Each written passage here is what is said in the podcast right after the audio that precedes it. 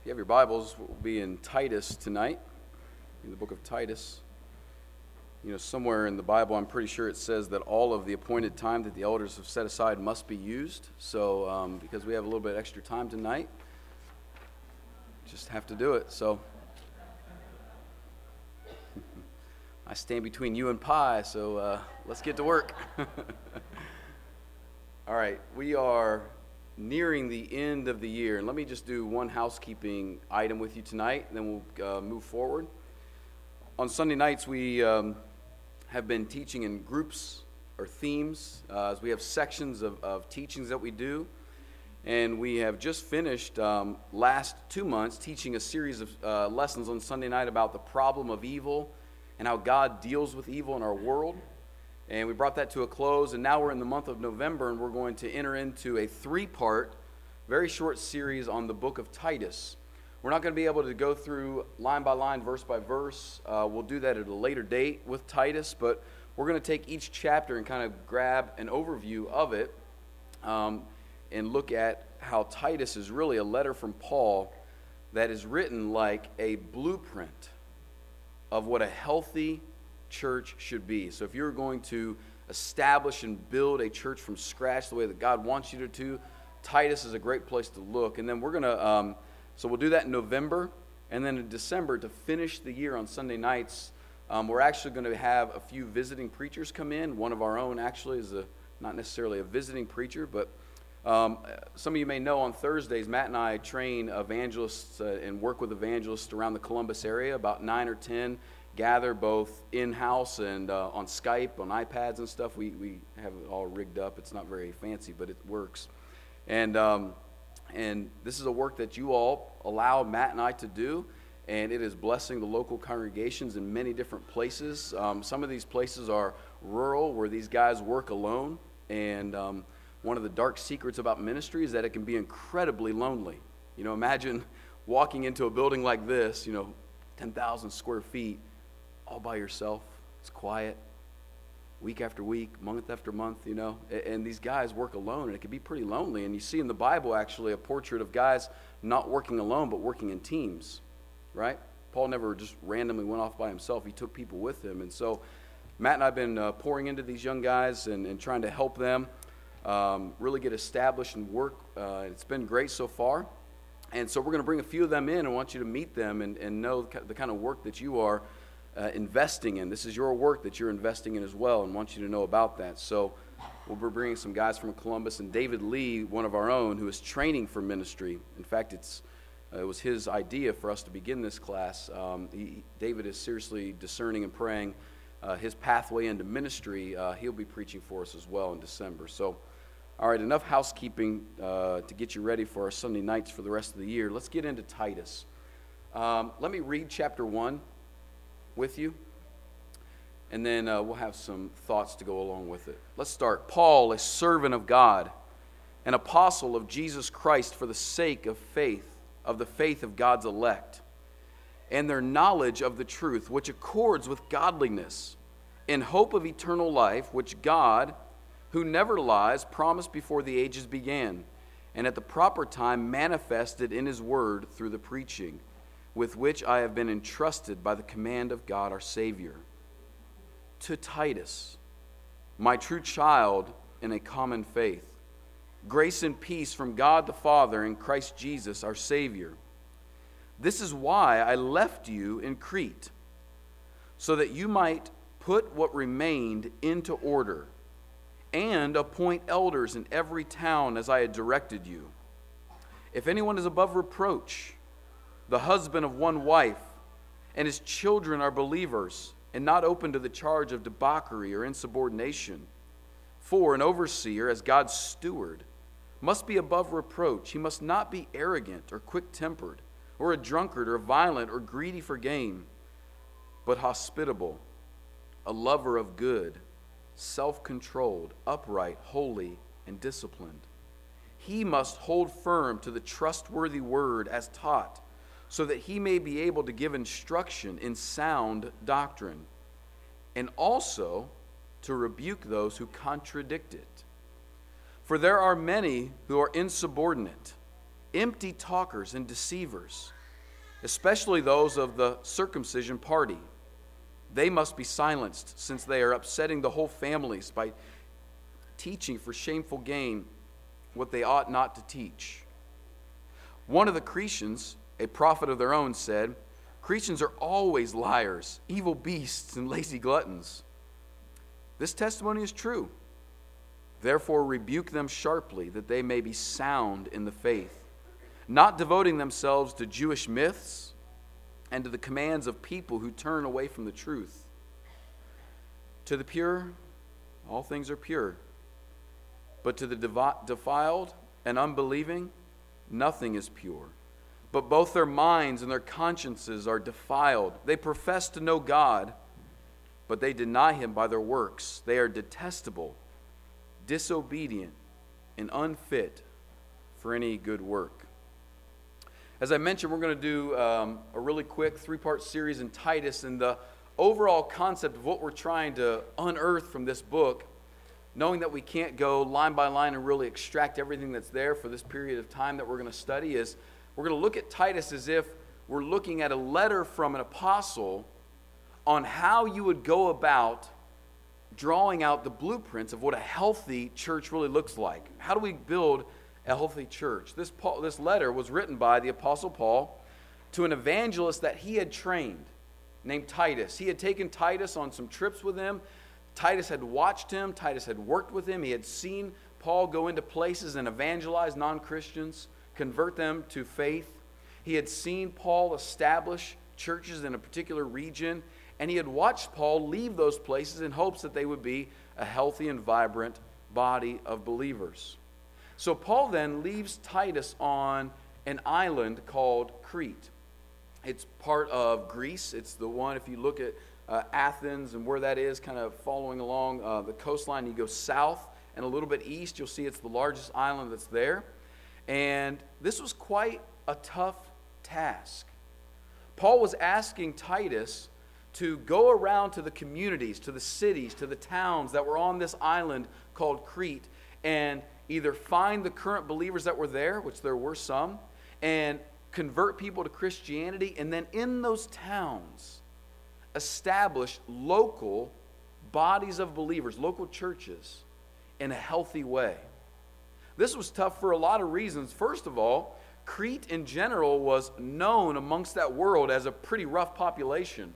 You notice down in verse 12, look what um, Paul quotes one of the prophets, uh, using that word to say, like, you know, one of the poets, one of the prophets, one of the writers of these own people who lived in this culture, joked about them when he said that Cretans are always liars they're evil beasts.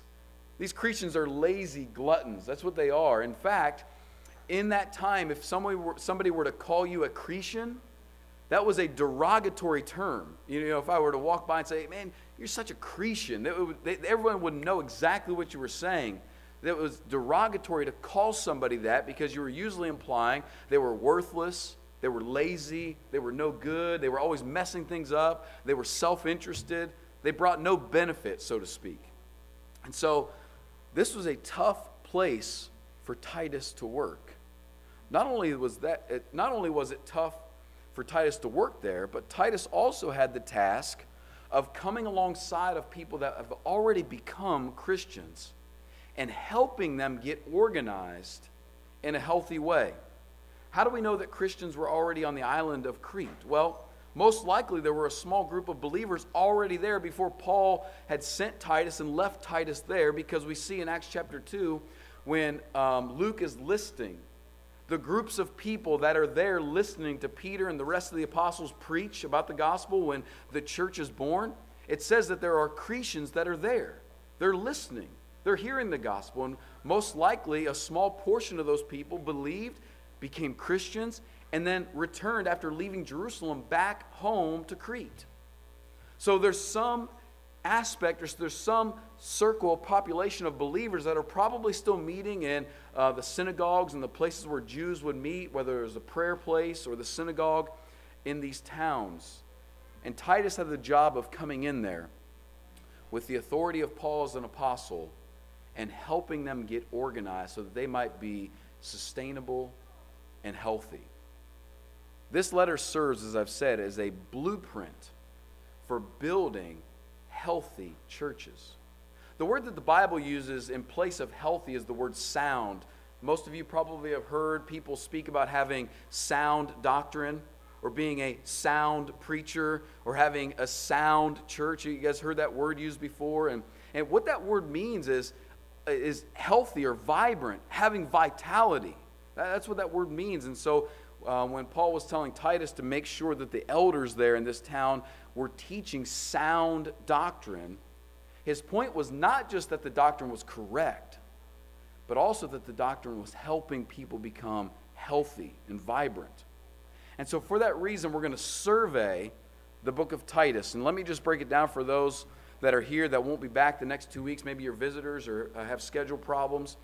For your future study, chapter 1 of Titus, we're going to see that leadership defines the church.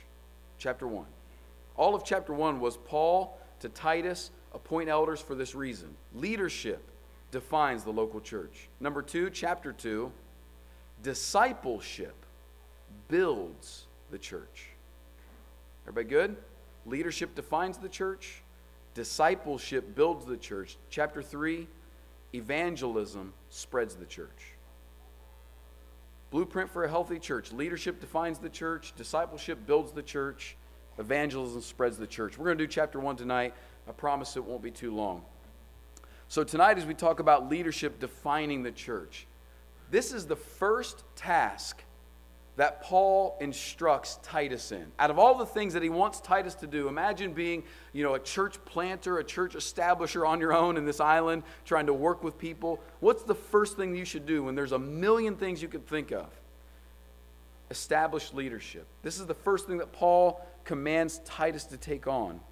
And when he gives him this overall responsibility, and you see in verse 5, set in order the things that are lacking in these local churches, his first job in setting in order that which is lacking is establish good leadership. Appoint elders in every place, in every town. Establish good leadership. Why? Why would that be the first job? Out of all the things that he could do, maybe cleaning up worship concepts or ideas, maybe correcting some doctrines, maybe converting and evangelizing non Christians, out of all the things, when Titus descends upon a local community and he meets the, the, the, small group of Christians that are probably there. Why is get good leadership in that place the first thing? Well, I think Paul knows that the local congregation can only be as healthy as its leadership. It can only be as healthy as its leadership.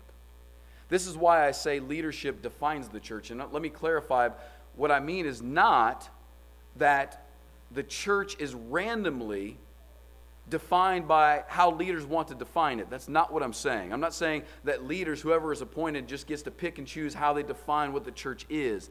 So when I say leadership defines the church, not, not what I'm saying that they define what the church is. But what I mean is leadership sets the tone and the temperature of the local body. It's set by the leaders. The way that they lead, what they value, what they establish, what they prioritize the way that they live, the way that they operate, the way, the, way, the way that they work with the members, the way that they set the tone will determine the overall health of that body. There's three simple ideas we're going to learn about church leadership tonight um, as we work together through this. First one is in verses 1 through 3 that local church leadership, local church leadership is based upon God's authority the authority is actually not their own of local church leaders. The authority isn't something that they own themselves apart from God, it is based upon God's authority himself. In fact, Paul spoke to Titus in chapter 1, verse 1, out of his position. When he says, he's speaking from his position as an apostle. He says, I'm a servant of God and I'm an apostle of Jesus Christ. And from this position, he appeals to Titus that his authority to command Titus what to do comes not from himself, but from God. Look down in verse 3 when he says it this way At the proper time, God manifested in His Word through the preaching with which I have been entrusted, which now He's entrusting to Titus what to do, by the command of God. Now, there are times, we see Paul do this with Timothy, where um, most certainly is the will of God, but, but Paul speaks from his authority when he says to Timothy, I charge you to do this, or I command you to do this. Paul, in other times, like in Corinth, would say, Listen, this is not the command of God, but this is what I would suggest with regards to some things with, with had to do with marriage in 1 Corinthians chapter 7. But here, Paul is saying, from my position as God's servant and the apostle of Christ, I'm entrusting to you, Titus, the command of God. This is God's authority. You see, here's the, here's the deal the authority that church leaders actually possess is borrowed authority. Church leaders are actually stewards of the authority that individual members have transferred over to Christ. In Ephesians chapter 1, it says that Jesus Christ, now resurrected, has all power and he's been lifted high above. And the Bible says in Ephesians 1 that Christ is seated at the right hand of God. He's in all authority and he is the head of the church. He's the head of the church. And so when you become a Christian, one of the things that's entailed in you becoming a Christian is not just the benefit of Jesus saving you so you don't have to go to hell one of the things that happens when you become a Christian is you actually transfer authority of your life back to his lordship. Did you know you bought into that when you became a Christian? It's part of the deal. That when you become a Christian, submission to Jesus Christ is not just, hey, I got kind of a problem, can you bail me out? But it's actually, I'm pretty terrible at running my life. Do you mind being my Lord? And I find that this is why I think Peter started with Lord and then said Christ, Savior in Acts chapter 2, when he said that God has made this Jesus, whom you crucified, Lord, Master, Sovereign, Ruler, and Savior. And you never really will relate to Jesus properly until you understand that you run your life pretty terribly without Him. And when you become a Christian, you transfer that leadership, that authority, that you try to possess back to Christ. And then in the local church context, here in the local church, that authority that you have given back to Christ over your life is stewarded by local leaders. They are the extension of the hands and the feet of Jesus Christ as leaders of his local body. Everybody with me so far? You have given the authority of your life to Jesus Christ it's probably a, a, moment to take a gut check to ask yourself if you really have given him authority over your life. And then those that are called to be leaders in the local church steward that authority that you've given to Christ locally. They manage that, they steward it. They're, they're stewards of God in the local place. So, all members under the rule and authority of Christ, as an extension of Christ's lordship, local leaders seek to help people come under the direction of Christ even more in their life. That's the aim of their work is to help more and more people dive deeper and deeper into the life and the body of Jesus Christ to be led by him. This is the realm of leadership's authority that they do all things to bring all people under the lordship of Jesus Christ. This involves protecting sheep from harmful people like false teachers. This involves disciplining wayward sheep their authority to resist false teaching, or their authority to discipline wayward sheep, their authority to ensure good teaching, their authority to have high expectations of you. Yes, elders have expectations of members. Their authority to do these things all is in the realm of helping you come under more and more the lordship of Jesus. Everybody understand that? Local church leadership is based upon the authority of God. And the goal is that you would have all of your authority in your life under the rule of Christ. And leaders come along to help you do that as stewards of that leadership, of that authority. Okay, number one, leadership is based on God's authority. Number two, leadership is collaborative by nature. You notice that Paul doesn't really spend a lot of time, actually, no time, at all in chapter 1, clarifying an organizational chart uh, amongst Titus and the leaders. Do you notice that? He doesn't say, uh, you need to find some people to manage you, Titus, so go find some good people to manage you. Nor does he say, you need to find some people to manage, Titus. See, a lot of people kind of get mixed up in, in how the org chart kind of works in Christianity and how um, who has control and authority and who's.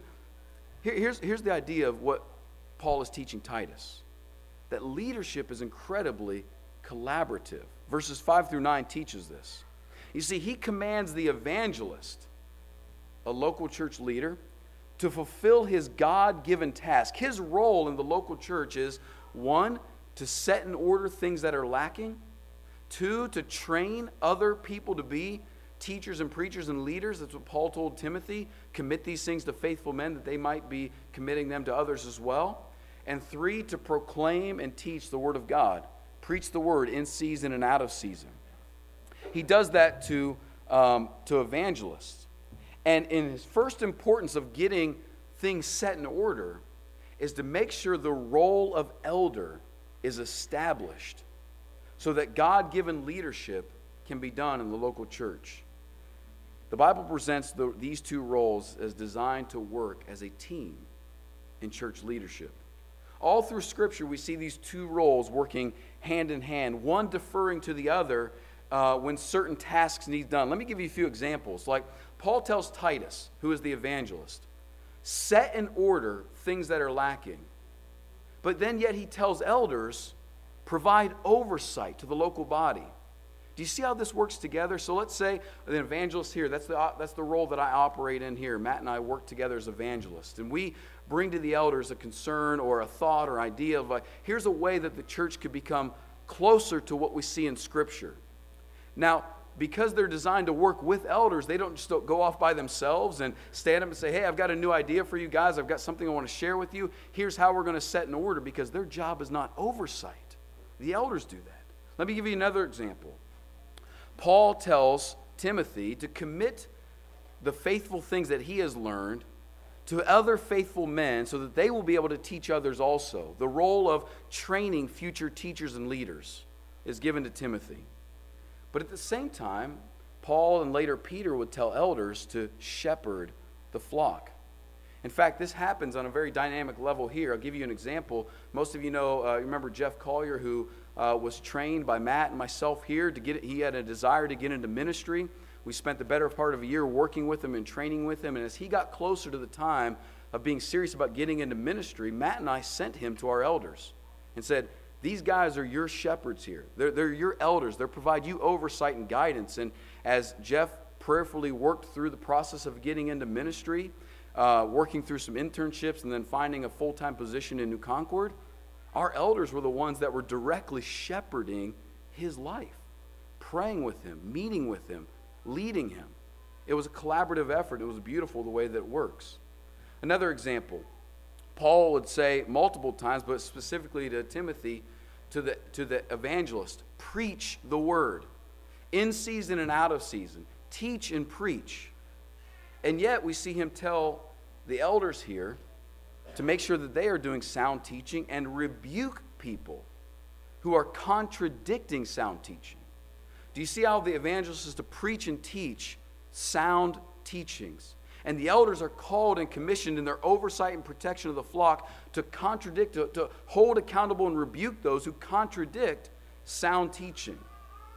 So, these uh, individuals are to work in collaboration so that the church could have local leadership. So, what are they actually to do? As I've mentioned already, the evangelists we see sets in order things that are lacking. That, that phrase, set in order, actually is where we get the word um, ortho uh, the idea of like an orthopedist who works on a, a doctor of, of the bones. And the word ortho means to set straight that which has become crooked, that which is not yet straight, that which is not yet standing properly. And so he calls evangelists to look into this and to work at it and to devote themselves to setting straight and making able to stand that which is not yet standing. The second thing is train other people to be leaders and teachers. And third, as I've said, is to teach and preach the beautiful richness of the mystery of the gospel. What are elders to do? We look in verse 9. If you read this with me, he says about the elders that he must hold firm to the trustworthy word as taught, so that he can do two things be able to give instruction in sound doctrine, and also to rebuke those who contradict it. So you might say that elders are called to guide, guard, and maybe occasionally direct us, right? oh, come on. You got that guide, guard, direct us? When you were a kid, didn't you think that was one word when people used to pray that? No, okay. You didn't grow up in the churches of Christ. That's fine. Guide, guard, and direct us? All right. So, elders are, verse 9, to hold firm to God's trustworthy word. And as these are men who hold firm to God's word, they do two things with it. Number one, they guide people with it. He says that they may be able to give instruction in sound doctrine, meaning they're able to, whether it's in a public setting or a private setting, based upon what they've learned, guide people with sound teaching so that their lives reflect what God wants it to reflect. They're to be able to do that. And the second thing they do is in guarding or protecting is in verse 9, they're able to rebuke people who preach and teach that contradict what we see in Scripture. So evangelists and elders are to work together. Let me finish this lastly. So, leadership um, is given by God's authority, it's under God's authority. Leadership is collaborative in its nature. And number three, leadership is for the sake of God's people. Look in verses 1 and 2. Paul says he's a servant of God and an apostle of Jesus Christ. Why? For the sake of the faith of God's elect and their knowledge of truth, which accords with godliness and hope of eternal life, which God who never lies promised before the ages began. And he goes on to say that. The role of local church leadership is to be exercised for the sake of God's people. Those who are called to be leaders have a unique opportunity to express their personal love for Jesus in the service and the love of other people. I'm reminded of how Jesus set Peter up to become a great elder in the church. After Peter had denied Jesus three times, uh, he had been brokenhearted. He wept bitterly. In fact, in John chapter 21, he says he's going to go fishing and he's contemplating probably just getting back into the fishing business and leaving all this behind because he's failed. And then there's Jesus on the shore of the sea, and Peter sees him. And he comes in and he's carrying a bunch of fish, and they prepare and they have breakfast together and Jesus calls Peter aside. And he asks him three times this very simple question Peter, do you love me? He wants to know, Peter, do you love me? And three times Peter says, Lord, you know that I love you.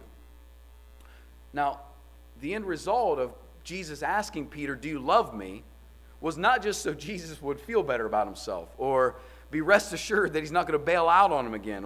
Those are all important, I'm sure. And, and, you know, we could probably credit Jesus with the ability to know whether Peter loved him or not. But he was setting Peter up to teach him something. When he said to Peter, Peter, do you love me?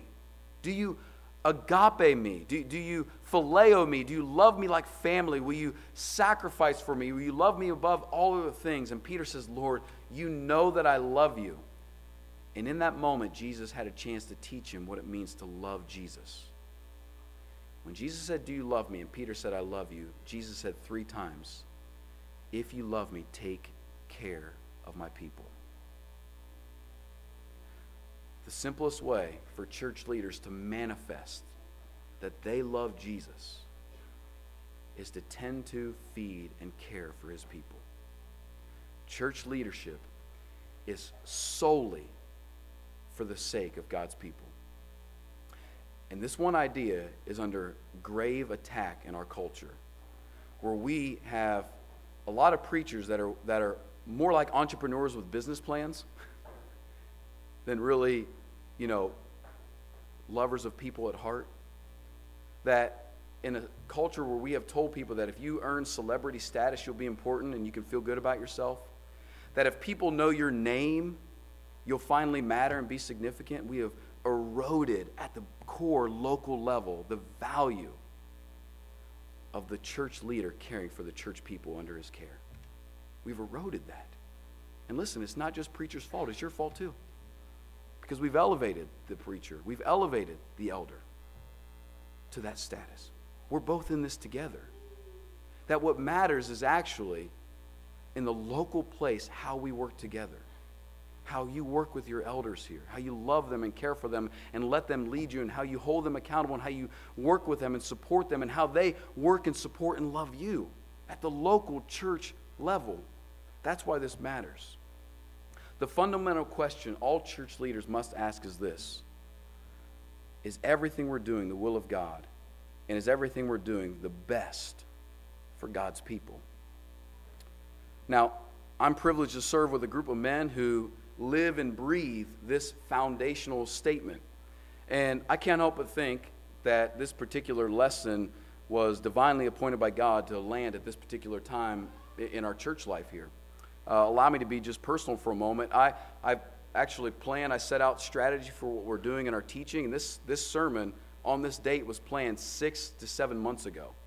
No idea, just thought it would be a great topic, thought studying Titus in this way would help our church in some way. And six months ago, I put the plans together and emailed it to Karen and said, here's what's coming in November. Uh, just have it for the bulletin. Great. And as we're doing other things, we come along this, we come to this place where what is church leadership really for?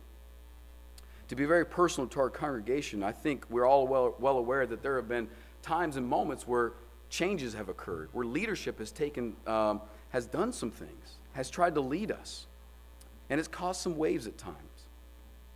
I think we're all aware that there's been some adjustments to the way that we distribute communion here, the way that we lead our minds in that, as well as there's been a class that's been calling us to dig incredibly deep in how we understand and think about how we serve in ministry.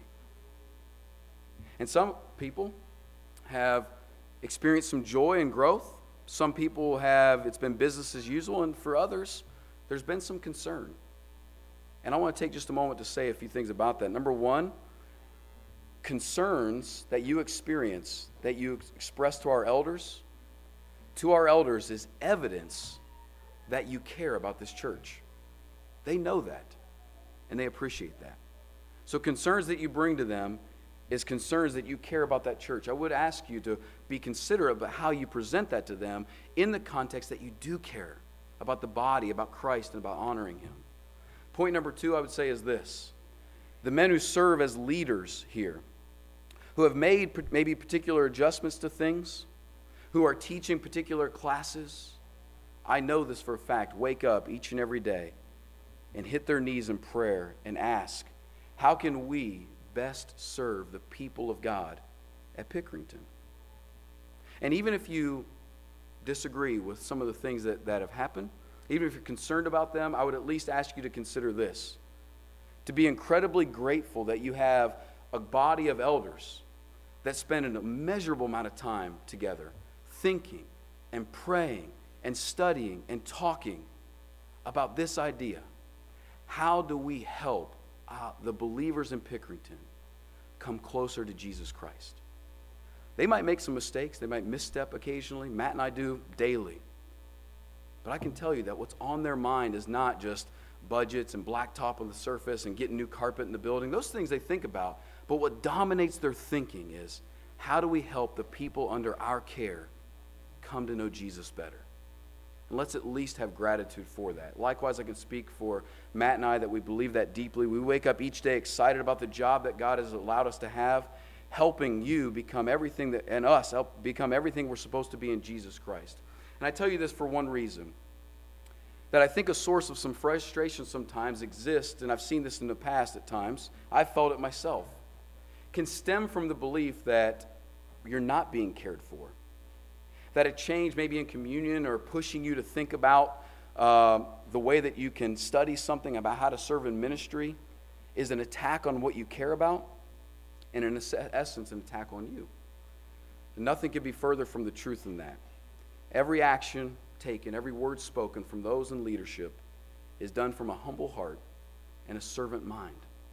Yes, mistakes will be made. They have been made and continue to be made, happening all the time, but we shouldn't be surprised because we're a collection of people made who made the ultimate mistake of sin and have been redeemed by the grace of Jesus Christ.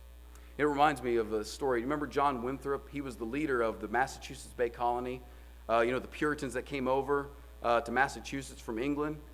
He was their leader. And they established what they called a city on a hill, the Massachusetts Bay Colony. And they were going to be a Christian community in Massachusetts. And um, eventually, John Winthrop, amongst the people, as he was dictating and leading and dictating and leading, eventually he they held a trial to convict him of being a bad leader. they thought he wasn't doing a great job of it. And I'll never forget that if you read the quote, it's, um, uh, his speech is called On Liberty. And he had this to say at the trial.